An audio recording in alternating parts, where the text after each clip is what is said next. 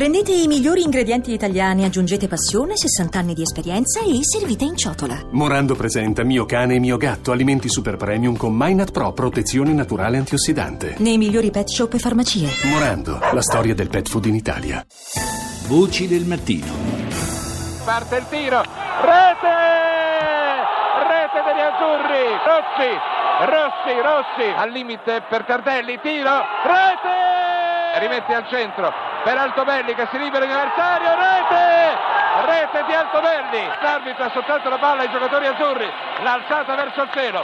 L'Italia è campione del mondo per la terza volta. Ecco la voce di Enrico Ameri, una voce inconfondibile, storica della radio, ci ha riportato indietro a qualcosa come trentacinque anni fa, anzi esattamente trentacinque anni fa, l'undici luglio del millenovecentottantadue, l'Italia si laureava per la terza volta campione del mondo, tre a uno contro la Germania Ovest. Abbiamo il piacere e anche l'emozione in un certo senso per chi ha vissuto quei momenti, io personalmente l'ho fatto, trentacinque anni fa eh, era il simbolo dell'Italia mondiale, dunque buongiorno Paolo Rossi, autore tra l'altro del primo gol.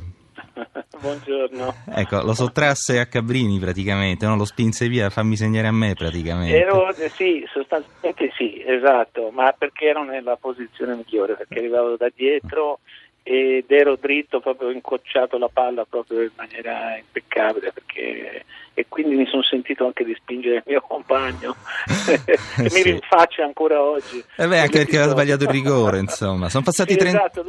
trentacinque anni, insomma è un traguardo degno di essere celebrato, in realtà è il mondiale che comunque per una generazione, diciamo cinquantenni, sessantenni, è il mondiale con la M maiuscola, c'è poco da fare, insomma che... Certo. Che ricordi ha di quei momenti? Lei spesso si è trovato appunto nel posto giusto in quel mondiale spagnolo cinque volte prima della finale, quindi insomma... Per fortuna è andata così. No, nel senso che mi sono fatto trovare al momento opportuno, perché eh. la prima fase non è stata una fase brillantissima, eh. e, l'incontro, diciamo il match più delicato e complicato per me poteva essere l'ultimo, quello contro il Brasile, che invece determinò davvero la... Eh. come dire... l'ascesa, così il mito di Pablito, eh sì, fu il mio inizio, nel, insomma nel giro di una settimana a me è cambiato la vita, eh, e me la cambiò davvero, con tre gol al Brasile, due alla Polonia e poi uno alla Germania, eh, e, sì. e quindi, ma quella nazionale era una nazionale straordinaria. Però una nazionale fortissima, d'accordo, sì, ma non ci sarebbe sì. stato l'ottantadue senza il settantotto, dove l'Italia giocò un calcio straordinario, lei c'era. Sì, verissimo anche questo, tant'è che sette undicesimi di, della squadra del settantotto eh, era quella dell'ottantadue. Nel eh settantotto sì. forse non avevamo poi tutta quella convinzione che invece poi è arrivata dopo. Nell'ottantadue diciamo, possiamo dire davvero che mh, la squadra era matura per arrivare a raggiungere un, un trofeo così importante, giocatori che hanno fatto tutta una straordinaria carriera e, e, e lì erano forse al culmine della loro... proprio della loro attività, eh, tant'è insomma da Zoff, Scirea, Tardelli, Cabrini, Conti. Insomma, c'era una consapevolezza e una cattiveria forse diversi sì, no, rispetto sì. al settantotto. Non c'è dubbio, eravamo convintissimi di potercela giocare, e poi insomma non che sapessimo di vincere, questo nessuno lo può mai sapere davvero, una competizione mm. così, però c'era questa forte eh, diciamo cattiveria agonistica, questa voglia di, di dimostrare al mondo insomma che eravamo davvero bravi. Insomma. Senta, le propongo un giochino, le faccio un nome e lei mi dà un aggettivo. Berzotto, il commissario tecnico?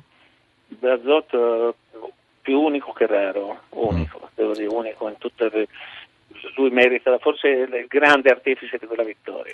Zoff, il capitano, tra l'altro portavoce dopo la vostra rivolta contro la stampa. Ma che dire di Zoff, esemplare. Gentile, l'annullatore di Zico e Maradona?